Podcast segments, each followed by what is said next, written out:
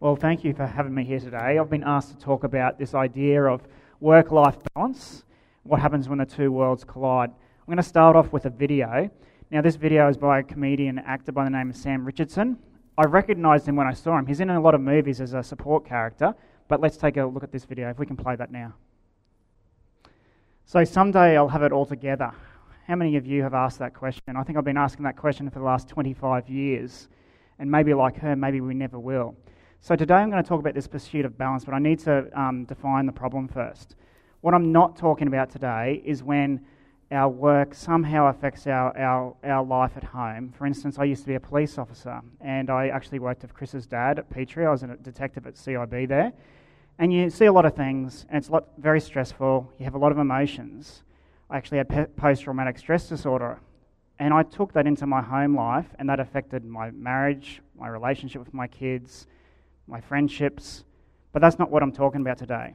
What I'm talking about today is when we feel as if our work is pulling us in one direction. Our bosses are asking us to do something, things that we don't necessarily want to do, so we feel pulled in this direction. But on the other side, we have our families, we have our wives, we've got our kids, we've got our friends, and they're pulling us in this direction too. And it feels like we're in this tug of war, this tug of war that we just can't win, and we feel like we're about to get split into two. And that's what I'm talking about today. Um, on the way to work this week, I was listening to this podcast by a bunch of psychologists, and they said there's two different types of people there's integrators and there's segregators. Now, integrators are those people that have no problem seeing work and, and home life merging together. They have no problems there. They have no problems working at night. And on the other hand, we have segregators, and there's these people that, that don't want work to actually have anything to do with their home life. They gave an example of a firefighter when he came home, had to take his shoes off, have a shower, um, before he could even say hello to his wife, give his kids a hug. It was as if, in their words, that there was this ritual that he was doing where he was shedding his work life before he could enter the sanctity of his home. And the thing is, sometimes we act as integrators and segregators and we don't realize that our actions actually affect the other person unintentionally. For example, there was this organization that thought it would be a very good idea to have an on site childcare centre. Sounds awesome. It's awesome for integrators, but for segregators who want their lives to be separate from work, took offence to that. They actually felt that the, the workplace values no longer aligned with their own values.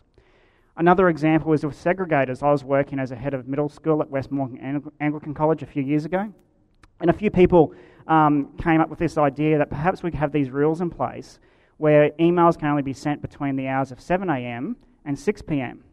And that was fantastic for the segregators. But for people who are integrators, actually like to work at home. And they felt that these rules were impinging on their rights to do their work. So, up front, I'm an integrator. So, when I'm talking today, I'm talking from the, uh, from the view of an integrator. Now, I understand there'll be segregators here as well. So, if I say something that seems to grate against you, it's not intentionally, it's because I'm seeing life through the eyes of an integrator. So, why am I going to speak about this? Well, when Chris first asked me to do this, I told my work colleagues and they just laughed at me. they just said, You are the wrong person to talk about work life balance. And as I was thinking about this, I thought, well, who do we actually want to hear preaching up at the front? Do we want to hear about people who have their lives together? I don't think so. We want to hear about people that have their own struggles. So I'm a head of campus, a secondary school in the Gold Coast called Trinity Lutheran College. I don't live at the Gold Coast. I live in South Brisbane, it takes me about hour to hour and a half each way, so about three hours of travelling a day to get to work, in a busy job as it is. On top of that, I'm also a member of a, a, a board member of a school council as well. Um, I'm also studying my master's in theology at Australian Lutheran College. Um, I also have another church that I'm involved in. I like to exercise every day if I can. I'm a husband, I'm a father, and my life is really, really busy, and I'm an absolute failure at life, I think. Um, so when I'm speaking here, I'm speaking to you as an authentic, genuine person who messes this up. And how and what I want to do is talk to you about how I sort of navigate this whole landscape. So the first thing I want to do is talk about some biblical principles. The first one I want to talk about is the Bible's pretty clear. It's about we're asked to live a focused life. Interesting though is that there was this psychologist called Martin Seligman. I don't know if you've heard of Martin Seligman. He sort of started this uh, positive psychology movement. In his book, he talks about that psychology for many, many years is looking at what is wrong with humanity, what's wrong with humans. And that's where we get all these diagnostic tools and textbooks looking at what's wrong with people.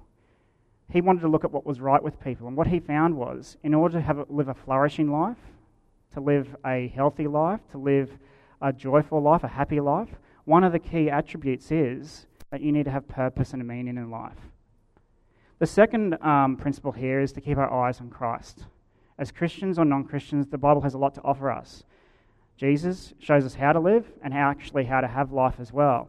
But Christ came down to earth for a reason. He came to earth as part of God's redemptive plan, his plan to save humanity, his plan to bring people back into relationship with God.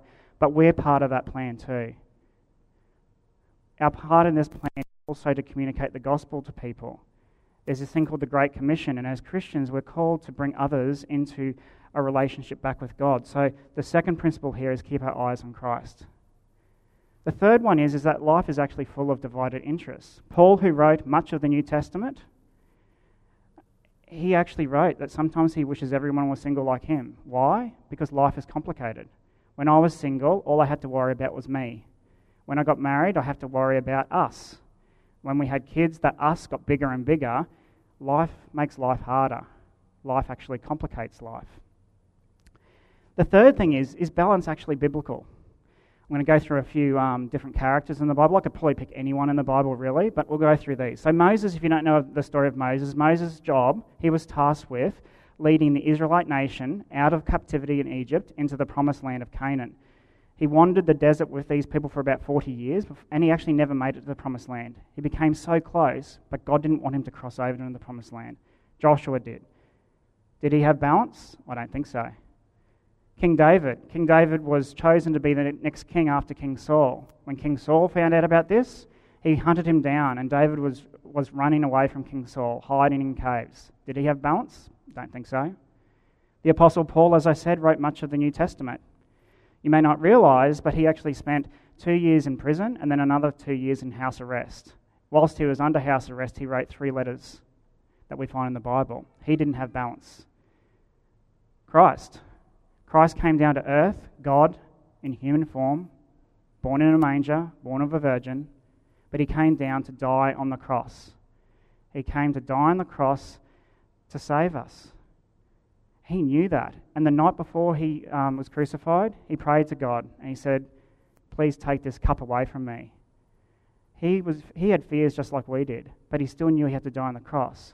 And after his, nail, his hands were nailed to the cross and his side was pierced and he had a thorn of crowns, the last words he said before he took his last breath was, My God, my God, why have you forsaken me? That doesn't sound like balance either. So maybe balance isn't a biblical thing. And our pursuit of balance isn't something that we should be stressed about. Yes, we need to have a good work life balance for our own sanity, but it, maybe it's not something that's biblical. And if we try to achieve balance, maybe we're just going to collide. Our two worlds start colliding. So, what I want to do is actually look at, at redefining what work life might be. Traditionally, we treat work as a person's professional pursuits, and life a person's family and personal pursuits. What if we rephrase these and made work anything we have to do, and life anything we want to do? I'm a maths teacher, so I like graphs and I like, I, I like models and I like um, axes. So we've got some axes here. On the horizontal, we have life. So on one end, the joyful life. On the other end, the joyless life. The vertical axis here, purposeless work and purposeful work. Now, we spend parts of our life in all of these sections. And I'm going to start unpacking this. So we'll start at the bottom right. The joyful life but purposeless work. We spend some time there. For me, I play computer games. I'm probably a 43 year old child. Okay, I don't know if anyone else likes playing computer games here, but I love playing computer games. Each day, I try to, before I go to bed, is play at least one game so I at least feel like my, work, my day isn't just work, work, work. But it's superficial. I could try to justify it and say there's purpose to it, that I actually get energy from that. But really, it's purposeless work, but it brings me joy, and I enjoy it. The next aspect is purposeless work but and a joyful a joyless life. Misery. I don't know if you've ever had your boss ask you to do a task that you see no point in. I know I have. You don't know why you're doing it, but you have to do it. It brings you no joy and it's purposeless. That's misery. You certainly don't want to spend much of your life into that, that aspect, that quadrant. The next one is joyless life, purposeful work, drudgery. That could be washing the dishes, washing your car, washing your clothes, the things that you have to do they're purposeful, but they're joyless.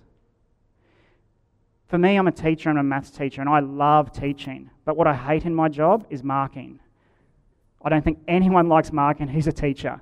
Oh, you know it's important because you give feedback to your kids, but it's drudgery. If all my job was was marking, I don't understand when teachers actually put their hands up to be NAPLAN markers or markers for the new ATAR system. I have no idea, but some people obviously like it, but for me, I don't like it at all. But where we want to spend most of our time is in the joyful life in purposeful work and its fulfillment. It's the things that give us energy.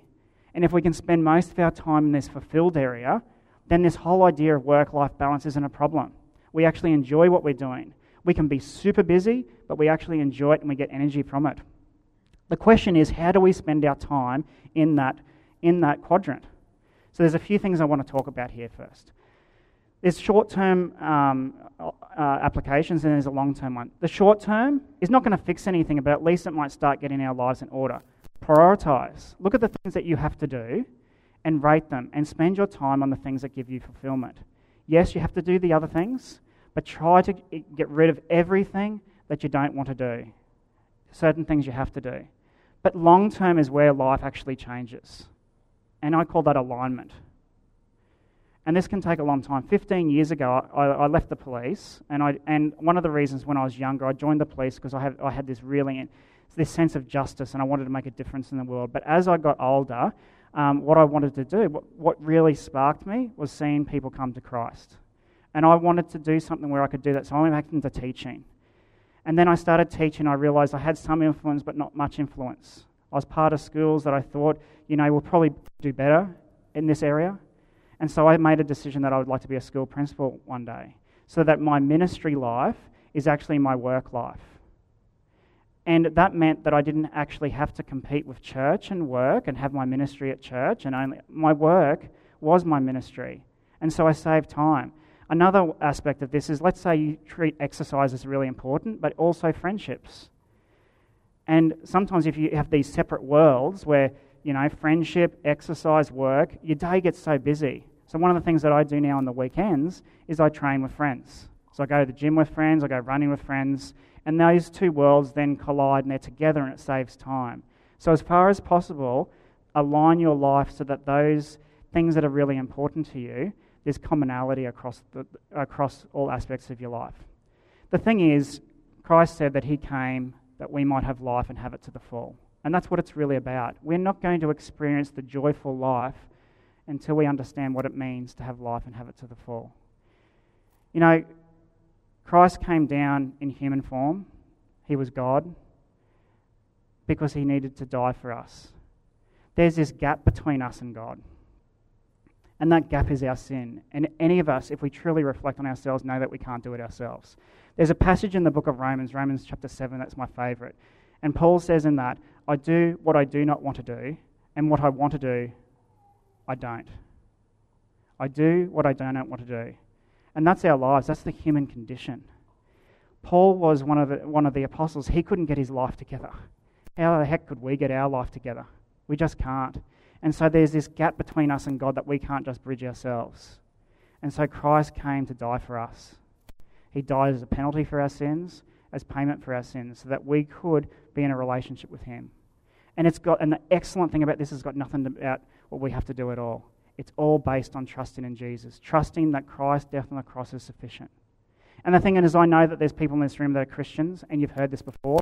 And as Christians, every time we hear that message, it just, it just affects us so deeply. But there's others of us in the room that may not be Christians. And you may not have heard that before, or maybe you've heard it heaps. But the simple message of Christianity is that all it takes is faith, nothing else. And if you have faith, if you trust in Jesus alone, then the Bible says you're saved. Not only that, the Holy Spirit is given as a gift, dwells in you, transforms you from the inside out, and you're about to start this awesome journey.